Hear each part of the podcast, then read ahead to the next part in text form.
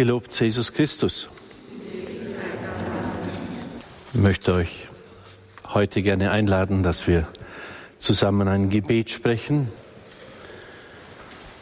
und unsere Zeit und diese Welt, wie sie jetzt ist, dem ewigen Vater und seiner Liebe anvertrauen.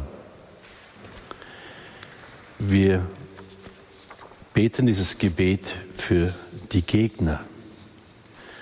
Im Namen des Vaters und des Sohnes und des Heiligen Geistes. Himmlischer Vater, sende herab durch deinen vielgeliebten Sohn Jesus Christus, unseres Erlösers und Seligmachers, deine heilige Vaterliebe über alle Finsternis, auf dass sie sich dadurch bekehre oder im Bereich ihres Reiches bleibe. Vater, sende herab deine Vaterliebe, auf dass alle, welche uns verfolgen, verraten, Übles antun wollen, durch deine heilige Gegenwart daran gehindert werden. Vater, sende dein heiliges Liebesfeuer über alle Lügner, Verleumder, Heuchler, auf dass wir sie recht erkennen und uns vor ihnen schützen können.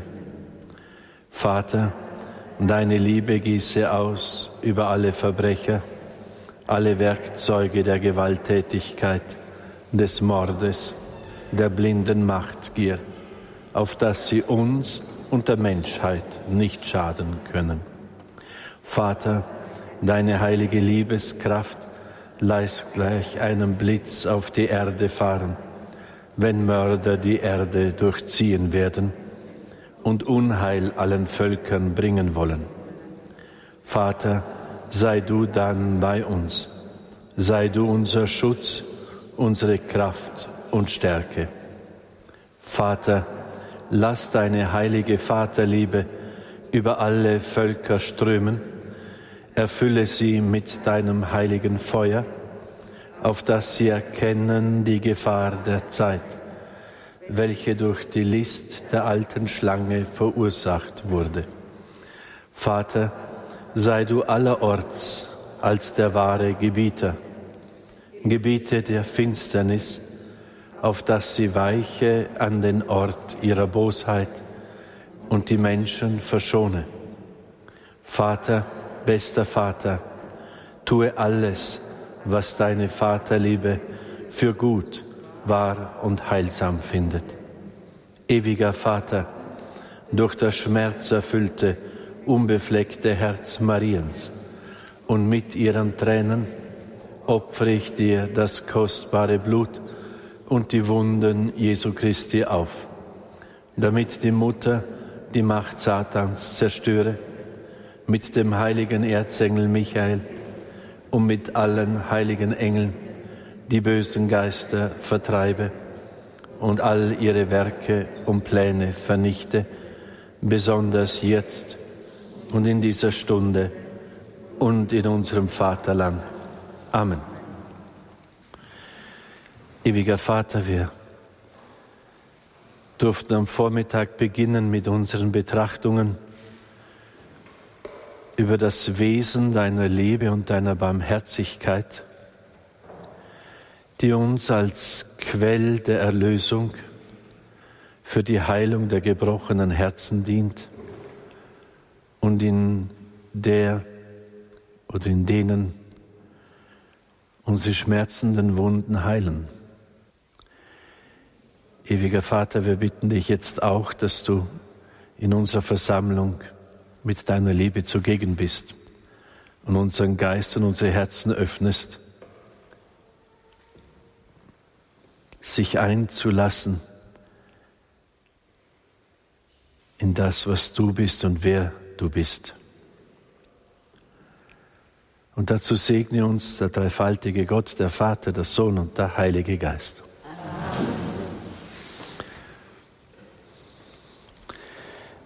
Wir haben am Vormittag ein wenig darauf geschaut, dass von Gott zu sprechen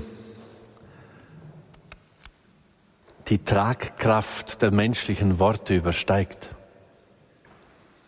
Das gilt übrigens für alles, was mit Gott zu tun hat. Der spätere Papst Benedikt hat als Kardinal Ratzinger, was die Feier der heiligen Eucharistie anbelangt, gesagt, es war kein Problem, das Messbuch vom Lateinischen ins Deutsch zu übersetzen. Das eigentliche Problem besteht darin, von den Worten und den Gesten des Ritus vorzudringen in das Geheimnis, das sich vollzieht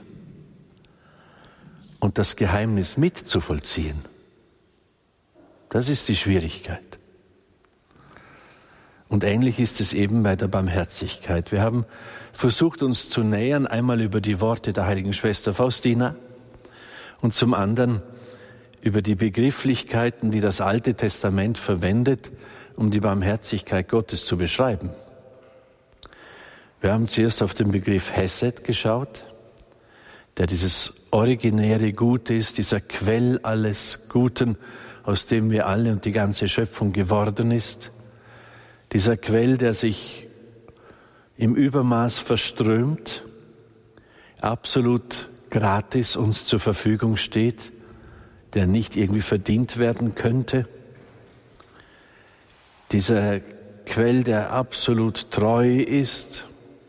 Wir haben das auch im Begriff Emmet versucht nachzuvollziehen, auch unabhängig davon, ob wir als das Gegenüber treu sind oder nicht. Gott kann sich selbst nicht verleugnen. Und wir haben gesehen, dass sich dieses unendliche Gutsein Gottes im Rahmen einer Beziehung schenkt. Es ist keine abstrakte Größe, sondern wird immer in der Heiligen Schrift verwendet, wenn es um Beziehungen geht zwischen dem Volk und Gott, zwischen dem Einzelnen und Gott. Und dass sich diese dieses Hesed schenkt und mitteilt und aus ihr gelebt wird, sowohl dem Einzelnen gegenüber wie dem Volk Gottes gegenüber, wie auch den Ungläubigen gegenüber und der ganzen Welt. Ich habe schon gesagt, dass wir jetzt zum dritten Begriff kommen. Ich finde ihn fast den schönsten. Das ist der Begriff Rahamim der im Alten Testament verwendet wird. Der kommt von Raham oder Rechem und heißt Mutterschoß. Und dieses Wort wird verwendet in Mehrzahl, in der Mehrzahlform. Also die Liebe Gottes wird beschrieben wie die Liebe vieler Mutterschoße. Und da lade ich euch ein, ein bisschen nachzudenken, Ihr könnt euch natürlich nicht mehr daran erinnern, aber man kann darüber nachdenken, wie das Leben so im Mutterschoß ist, wenn die Mutter gesund ist und in gesunden Beziehungen lebt. Es ist ein völliges Geborgensein des Kindes, das heranreift und heranwächst. Und es trägt zu diesem Heranreifen und Heranwachsen nichts bei. Es geht nicht arbeiten, es muss nicht Geld verdienen, es muss nicht Pflichten erfüllen, es ist einfach nur da. Also Gott ist nicht nur ein Mutterschoß, sondern die Liebe vieler Mutterschoße. Man merkt ja schon, wie auch in der Heiligen Schrift gleichsam gerungen wird, um etwas auszudrücken. Man könnte sagen, es ist die glücklichste Zeit des Menschen. Mit der Geburt gibt es einen richtigen Schock, oder? Den sogenannten Geburtsschock.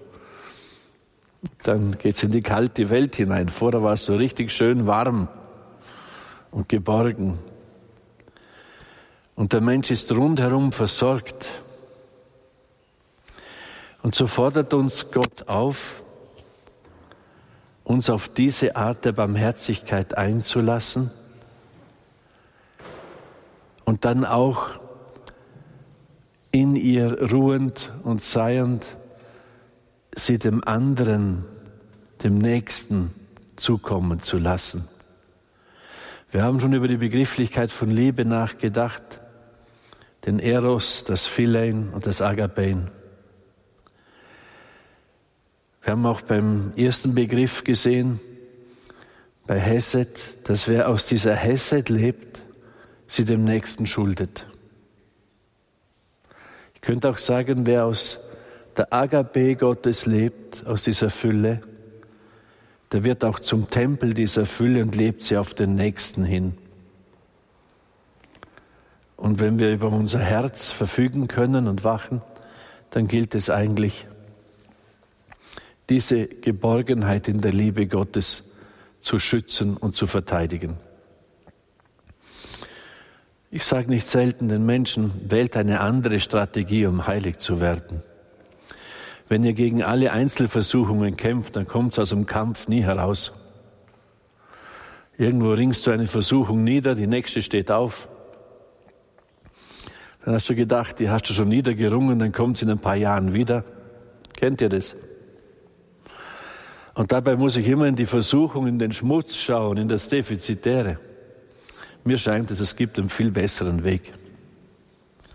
Sich dafür zu entscheiden, ich lasse mir Gott nicht nehmen, egal was andere aufführen.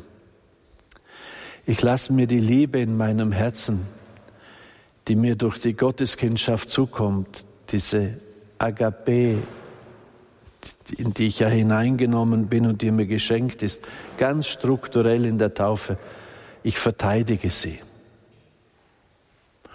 Wir haben ja auch schon geschaut, wie bei der Hildegard es dargestellt wird, diese Auseinandersetzung und das Menschenherz, das steht in der Entscheidung zwischen Heiligem Geist und dem Fürsten der Welt.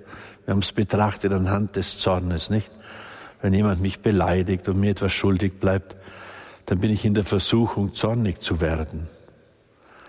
Und der Zorn kann mich packen und ich tue Dinge, die ich vielleicht nicht tun wollte. Aber ich stehe in der Entscheidung.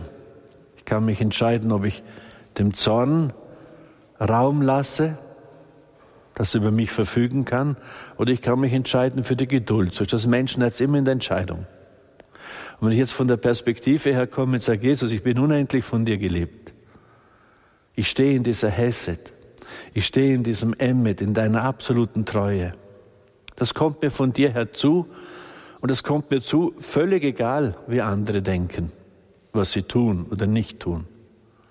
Und ich verteidige einfach in meinem Herz deine Gegenwart. Wir haben ja auch schon auf Augustinus geschaut und gesagt, wie er sagt, in diesem Entdecken ganz erstaunt, wir sind bewohnt. Gott ist in unseren Herzen. Herr, ich habe dich überall gesucht, aber du hast dich in der Welt und du warst in meinem Herzen, aber ich war nicht zu Hause.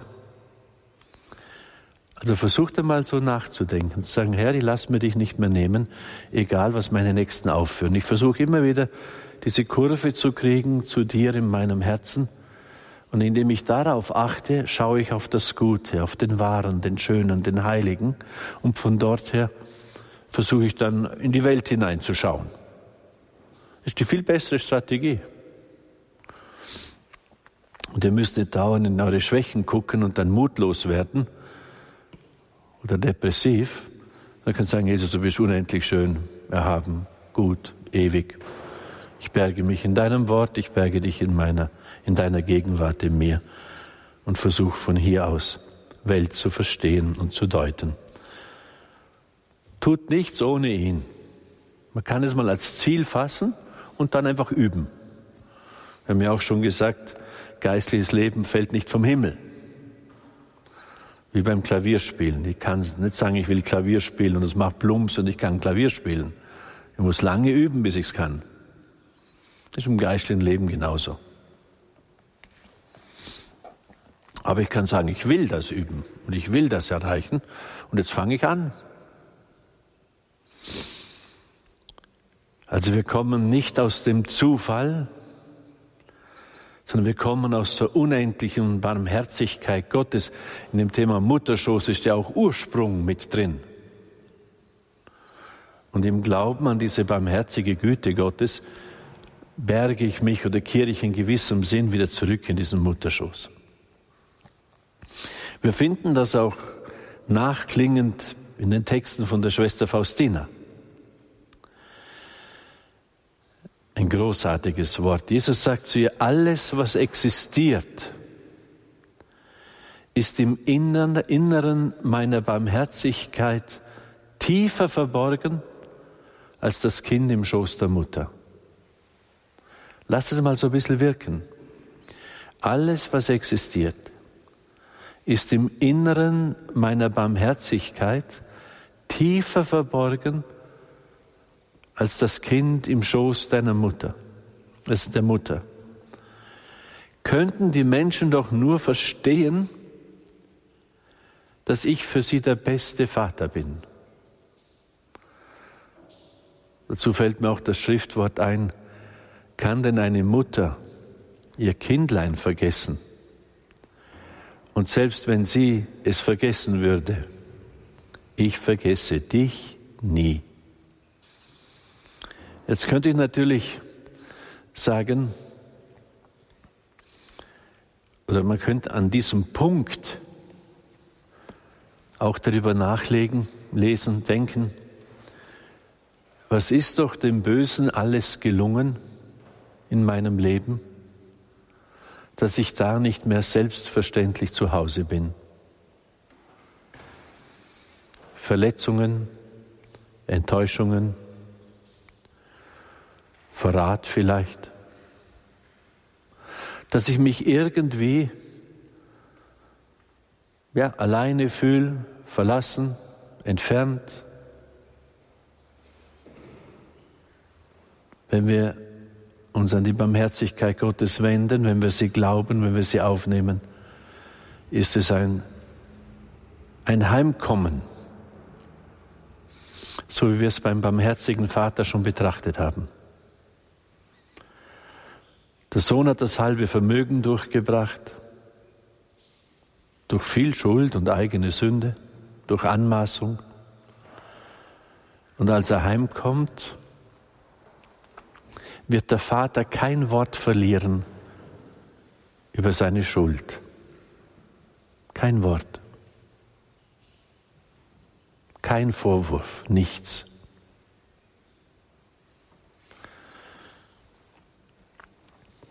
Nur eine tiefe Freude, dass er heimkommt. Und der Vater verteidigt ihn gegen den neidischen Sohn. Wir müssen uns freuen denn dein Bruder war tot und jetzt lebt er wieder. Wir werden dann noch sehen, dass Krankheit und Leid immer ein Vorgeschmack des Todes ist in der Heiligen Schrift. Und solange ihr noch nicht zu Hause seid bei diesem Vater oder in diesem Mutterschoß,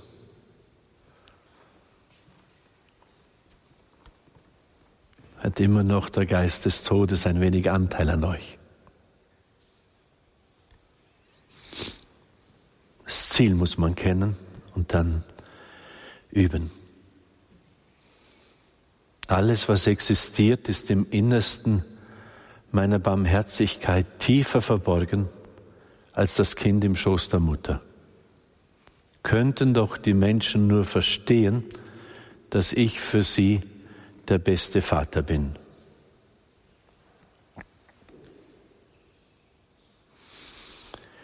Was natürlich der Sohn schon tut bei den Schweinen dort, er stellt sich der Wirklichkeit.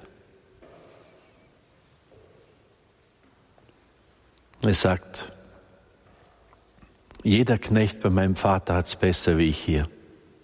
Ich will mich aufmachen. Ich will sagen, Vater, ich habe gegen dich und gegen Gott gesündigt. Ich bin nicht wert, dein Sohn zu sein, weil sein Erbe hat er schon durchgebracht. Aber lass mich dein Knecht sein. Er stellt sich der Wirklichkeit und der Wahrheit, der eigenen Schuld, des eigenen Zustandes. Und in dieser Wahrheit schenkt, beschenkt ihn der Vater aufs Neue. So weitere Bedeutungsinhalte von Rahamim, Raham Rehem. In der Heiligen Schrift wird das auch verwendet, um Mitleid und liebende Zuneigung auszudrücken. Jetzt weiß diese Liebe des Vaters, wie es dir geht.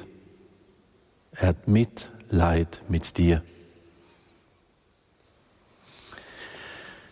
Dieser Begriff bezeichnet auch die Wiedereinsetzung in lebenssichernde Verhältnisse.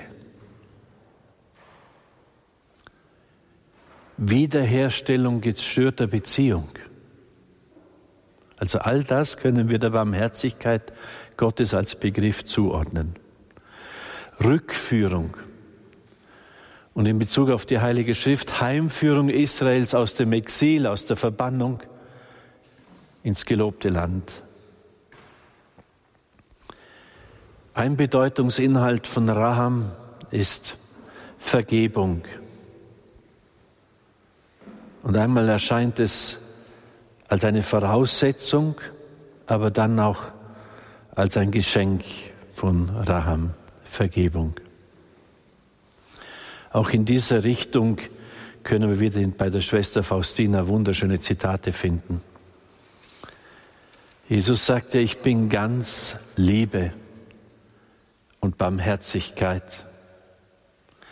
Sage der leidenden Menschheit, sie möge sich an mein barmherzigstes Herz schmiegen, und ich will sie mit Frieden erfüllen. Was dir fehlt, werde ich ergänzen. Welch eine Entlastung. Und das sagt er nicht irgendwem, sondern das schenkt sich immer in persönlicher Beziehung. Gott zu mir, ich vor Gott. Ich komme wieder zu diesem Epheserbrief, zu diesem Ausdruck dort, weil wir müssen uns immer wieder einlassen. Das ist etwas, das unsere Vorstellungs- und Erfahrungswelt wirklich übersteigt. Eine solche Liebe, wie Gott sie hier offenbart, habt ihr in der Welt nirgendwo erlebt. Die habt ihr nirgendwo in der Welt erlebt. Das ist etwas, was ich mich, wo ich mich nur im Glauben hin offen öffnen kann. Muss man vielleicht auch etwas dazu sagen? Oder wir unterscheiden zwischen meinen, Wissen und Glauben. Meinen tue ich, was weiß ich, eine, eine Sache in der Welt, die ungewiss ist. Ich kann meinen, dass von mir aus Bayern München deutscher Meister wird. Das wissen wir noch nicht. Das kann dann Gründe haben oder auch weniger. Und wir werden dann sehen, wie es sein wird. Aber es ist einfach ungewiss.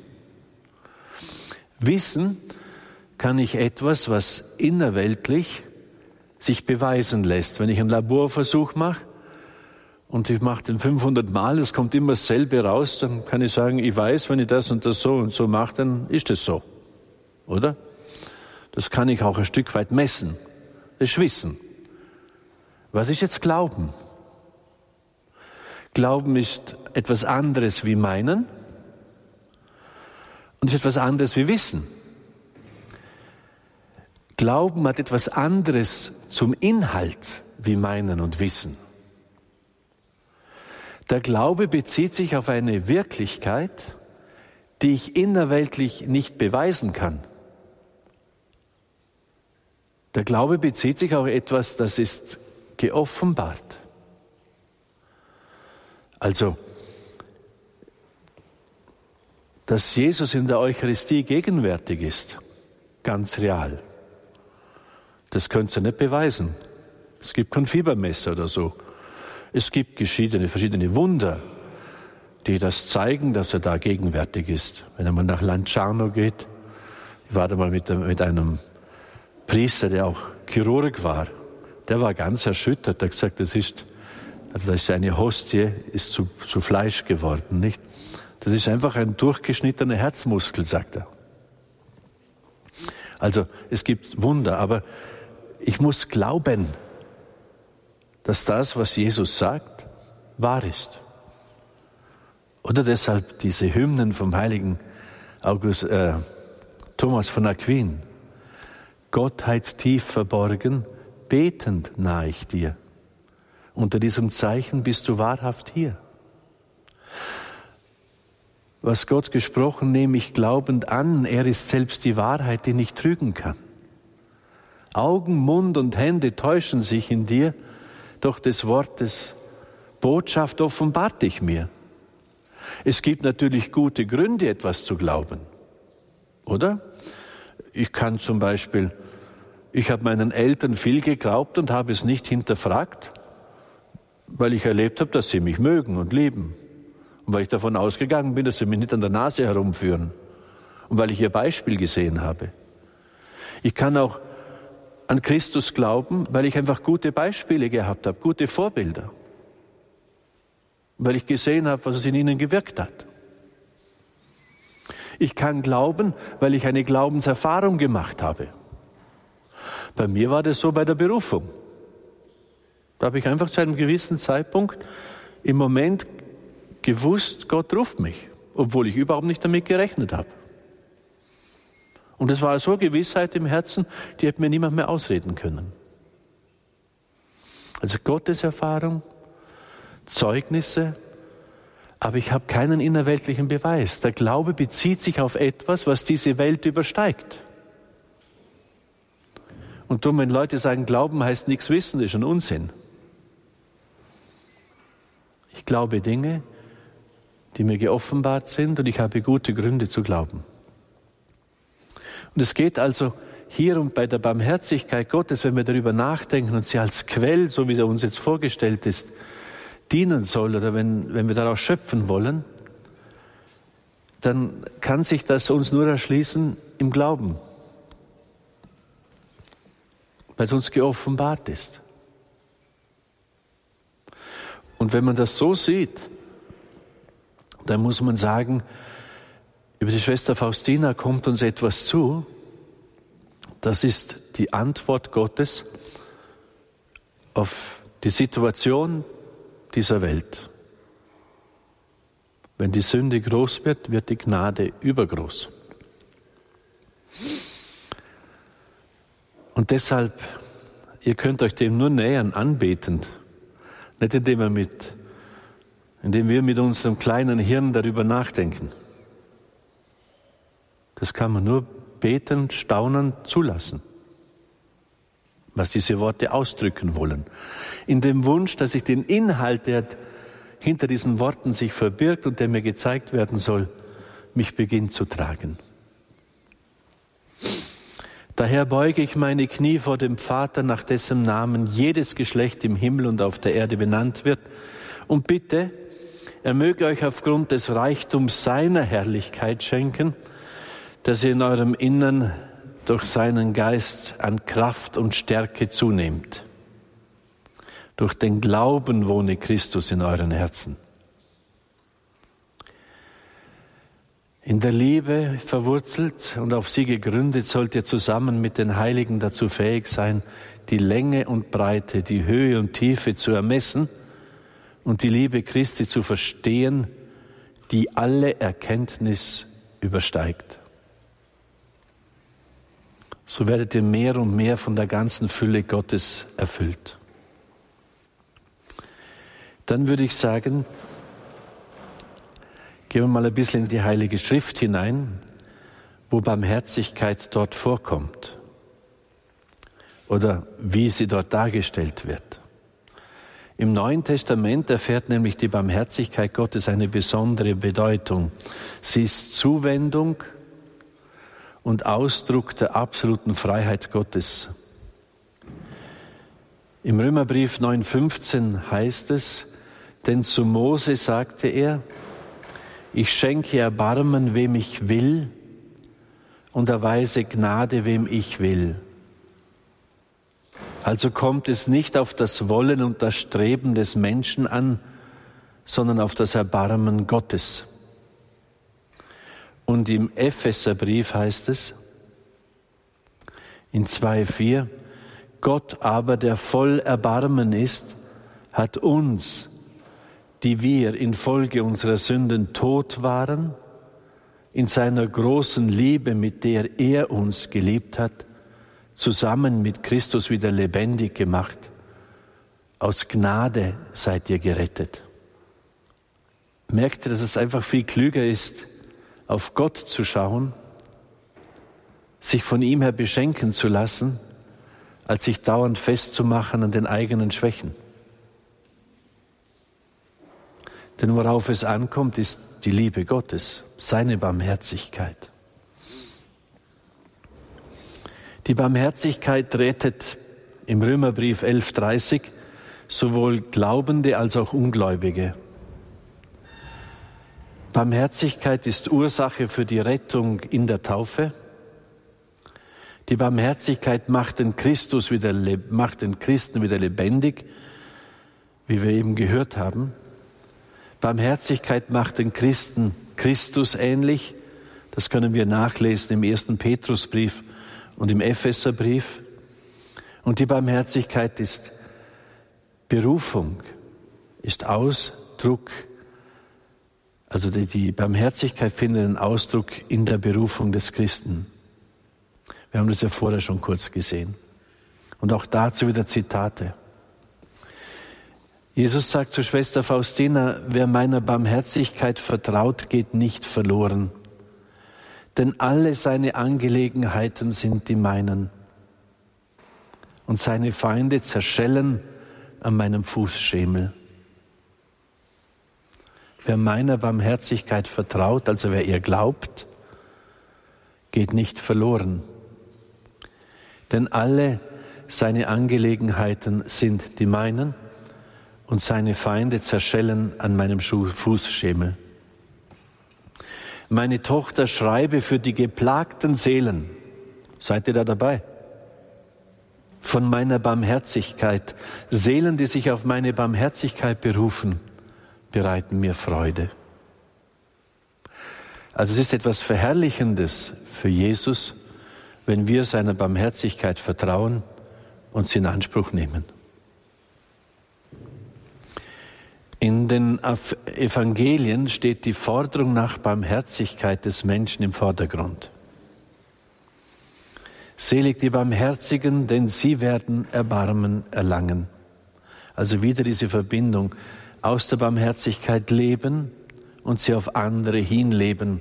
Wir haben gesagt, wer aus der Hesed lebt, dem verpflichtet die Hesed. Wir haben diese Bilder vom barmherzigen Samariter, vom barmherzigen Vater. Barmherzigkeit ist also die freie und freigebige, nicht geschuldete, liebevolle Hinwendung Gottes zu seinem Geschöpf. Ich könnte es auch andersrum sagen. Erlaube Gott, dass er sich dir zuwendet in seiner Wesenheit der Liebe und Barmherzigkeit. Wir haben gestern schon kurz davon gesprochen. Liebe ist allmächtig, sie vermag alles, aber sie ist ohnmächtig vor deinem freien Willen. Wenn jemand verliebt ist und alles tun will für seine Geliebte, aber sie glaubt ihm diese Liebe nicht, ist diese Liebe ohnmächtig. Sie kommt nicht zum Zug. Sie kann sich nicht schenken, sie kann sich nicht entfalten. Ich könnte auch sagen, ist ein ungeheurer Schmerz für den Liebenden. Oder? Wenn du liebend bist und man glaubt es dir nicht. Wenn du deinem Kind Gutes tun willst, aber es nimmt es nicht an. Schaut in die andere Richtung. Unter diesem Schmerz leiden nicht wenige Eltern. Man könnte auch das auf Gott hin beziehen. Und darum sage ich, bitte denk doch mal von der anderen Seite her. Jesus, wie geht's denn dir heute mit mir? Wenn du so bist, wie wir es jetzt hier vor Augen haben. Vater, wie geht's dir mit mir? Barmherzigkeit ist also frei und freigebige, nicht geschuldete, liebevolle Hinwendung Gottes zu seinem Geschöpf und des Menschen zum Mitmenschen. Eine immer sich neu schenkende Vergebung in unendlicher Treue. Barmherzigkeit ist Ausdruck der mütterlichen und väterlichen Liebe Gottes und sie gilt vor allem den Elenden, Armen und Gebrochenen. Ich meine, da haben wir im Neuen Testament wirklich genug Beispiele. Alle Gerichtsreden Jesu beziehen sich auf Unterlassungen des Guten. Müsst ihr mal nachlesen. Alle Gerichtsreden Jesu beziehen sich auf Unterlassungen des Guten. Ich war nackt, ihr habt mir nichts zum Anziehen gegeben, ich war hungrig, du hast mir nichts zu essen gegeben, ich war durstig, ich war, ich war heimatlos, ich war im Gefängnis, ich war krank. Du hast nichts getan. Ist ein sicheres Zeichen, dass die Barmherzigkeit Gottes in dir nicht da ist. Oder ich glaube, Jakobus ist es, der sagt, zeig mir du die Liebe ohne die Werke, ich zeige sie dir aufgrund der Werke. Und heute haben wir einen großen Heiligen, Johannes von Gott, bei dem das ja wunderbar zum Ausdruck kommt. Barmherzigkeit zeigt sich besonders in der verzeihenden Huld gegenüber dem Sünder. Barmherzigkeit hat den Charakter der Rückführung, der Heimholung in die Gotteskindschaft, in den Mutterschoß, in die ewige Heimat, das wahre Heil jedes Menschen, in das Erbe des Himmels. Habt jetzt Lust auf Barmherzigkeit Gottes? Also eintauchen, schöpfen, holen für sich, für andere, für Verzweifelte, für denen, denen es nicht gut geht. Du würdest die Größe meiner Liebe, die ich zu dir hege, nicht ertragen. Wollte ich sie dir hier auf Erden in der ganzen Fülle zeigen. Leute, ich vermute, dass unser Gericht, also zum Zeitpunkt des Sterbens, kommt ja alles ans Licht, oder?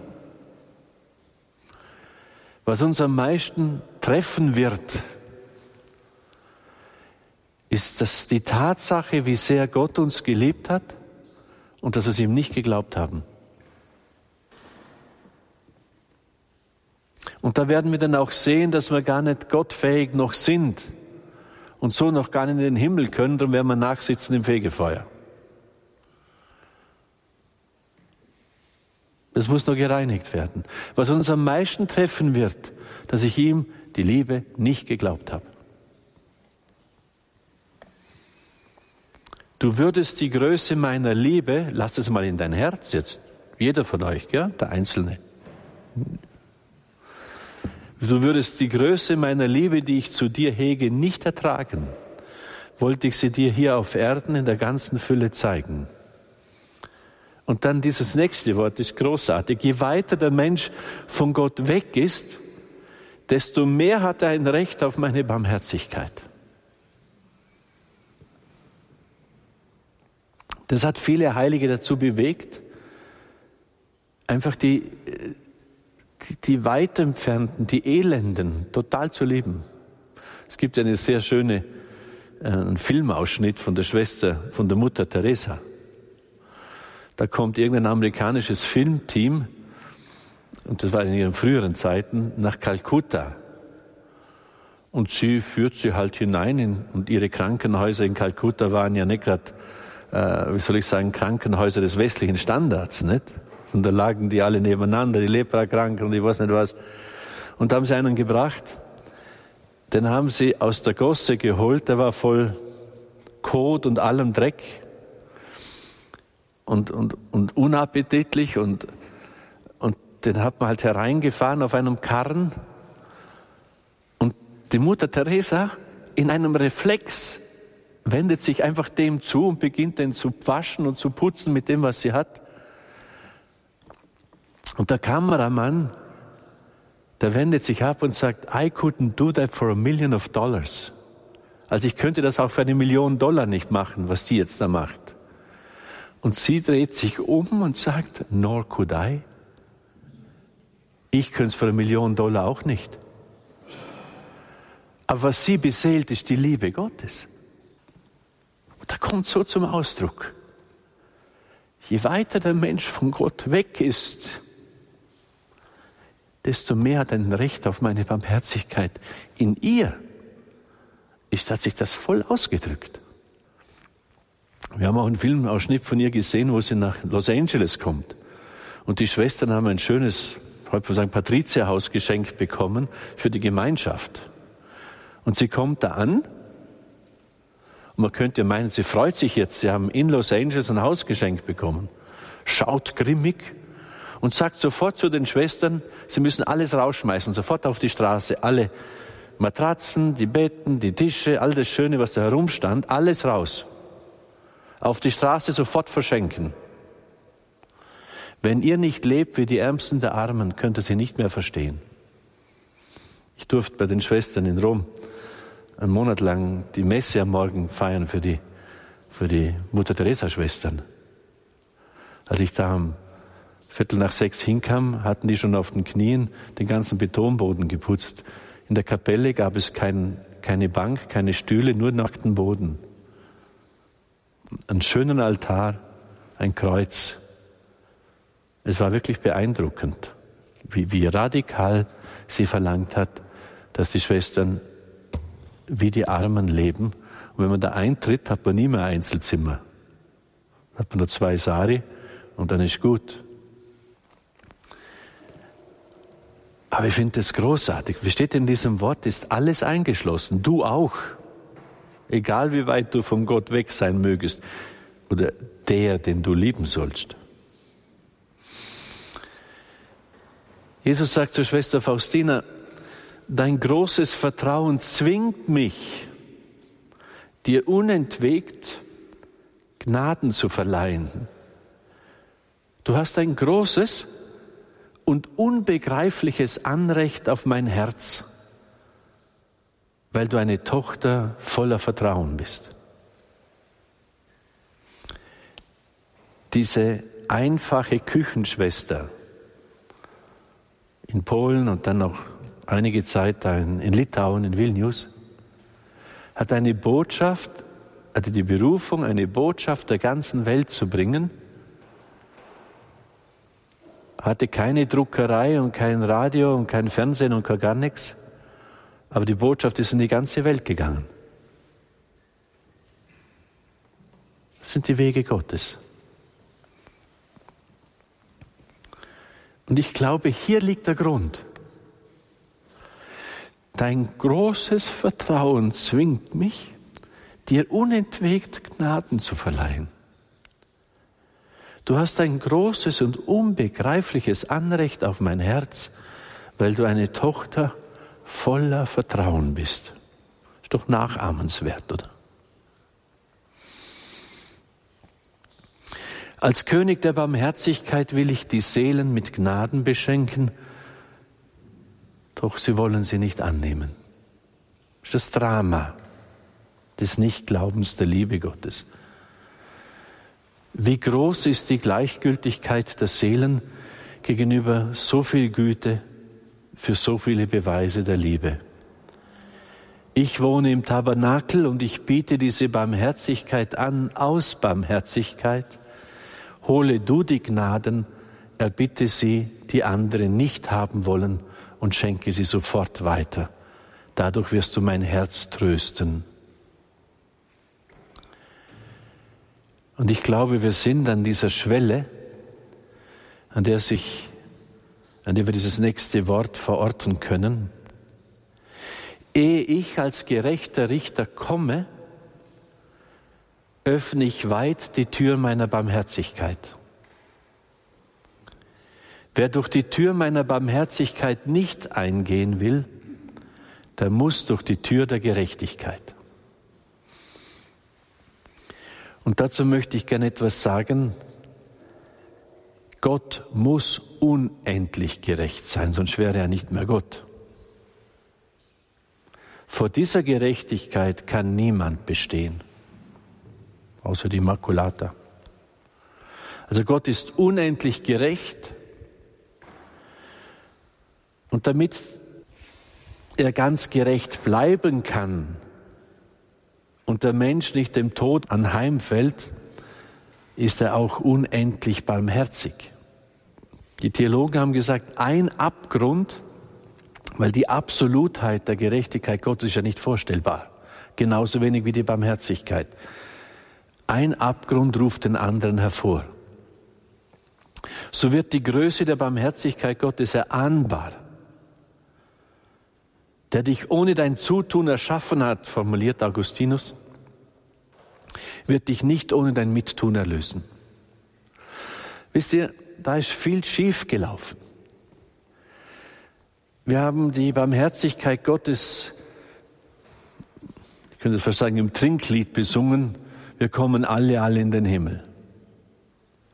Gott ist unendlich Barmherzigkeit gegenüber dem Sünder, der umkehrt und bereut und heimkehrt. Es ist ja interessant, dass der Vater, der Barmherzige, den Sohn bei den Schweinen nicht abholt. Der Vater kann ihn nicht holen. Der Vater ist da.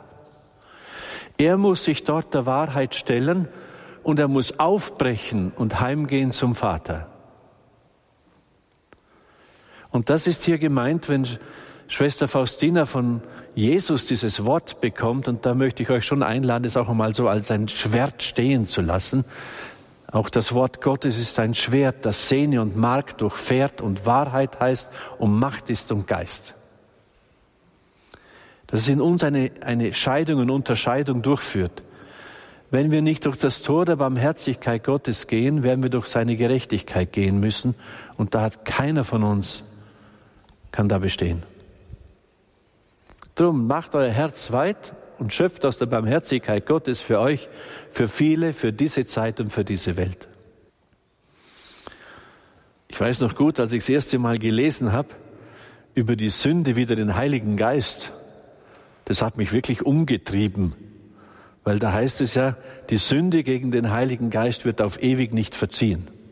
So quasi alle Schuld wird vergeben, aber nicht die Sünde gegen den Heiligen Geist. Und habe im Katechismus nachgelesen, irgendwie versucht herauszufinden, was das ist, nicht? Wer aber den Heiligen Geist lästert, der findet in Ewigkeit keine Vergebung, sondern die Sünde wird ewig an ihm haften, heißt es bei Markus 3, 29. Die Barmherzigkeit Gottes ist grenzenlos. Wer sich aber absichtlich weigert, durch Reue das Erbarmen Gottes anzunehmen, weist die Vergebung seiner Sünden und das vom Heiligen Geist angebotene Heil zurück. Eine solche Verhärtung kann zur Unbußfertigkeit bis zum Tod und zum ewigen Verderben führen. So formuliert der Katechismus. Bei der Schwester Faustina lesen wir, Jesus versichert, ich kann nicht strafen, auch wenn es den größten Sünder beträfe. Und wenn er sich auf mein Erbarmen beruft, rechtfertige ich ihn in meiner unergründlichen und unerforschlichen Barmherzigkeit. Das war ein echtes Problem bei der Seligsprechung der Schwester Faustina, weil da gibt es ja großartige Verheißungen, dass wenn bei einem Sterbenden der Barmherzigkeitsrosenkranz gebetet wird, dann geht er nicht verloren. Und das ohne jetzt sein persönliches Zustimmen oder sowas. Und da haben die Theologen ein bisschen Bauchweg gehabt bei sowas, nicht? Also es ist wirklich ein, ein Geschenk für unsere Zeit. Und drum in Zukunft, liebe Leute, wenn jemand stirbt, dann geht er gefälligst zu ihm und betet dann beim Herzigkeitsrosenkranz. Oder es sind ja vier Elemente im Tun, die sie uns hinterlassen hat. Sie hat gesprochen vom Barmherzigkeitsbild, wo dieses verehrt wird. Sie hat gesprochen vom Barmherzigkeitsrosenkranz. Sie hat gesprochen von der Barmherzigkeitsstunde und von der Barmherzigkeitsnovene hin auf den Barmherzigkeitssonntag. Also wenn ihr Apostel der Barmherzigkeit sein wollt, dann tut er diese vier Sachen.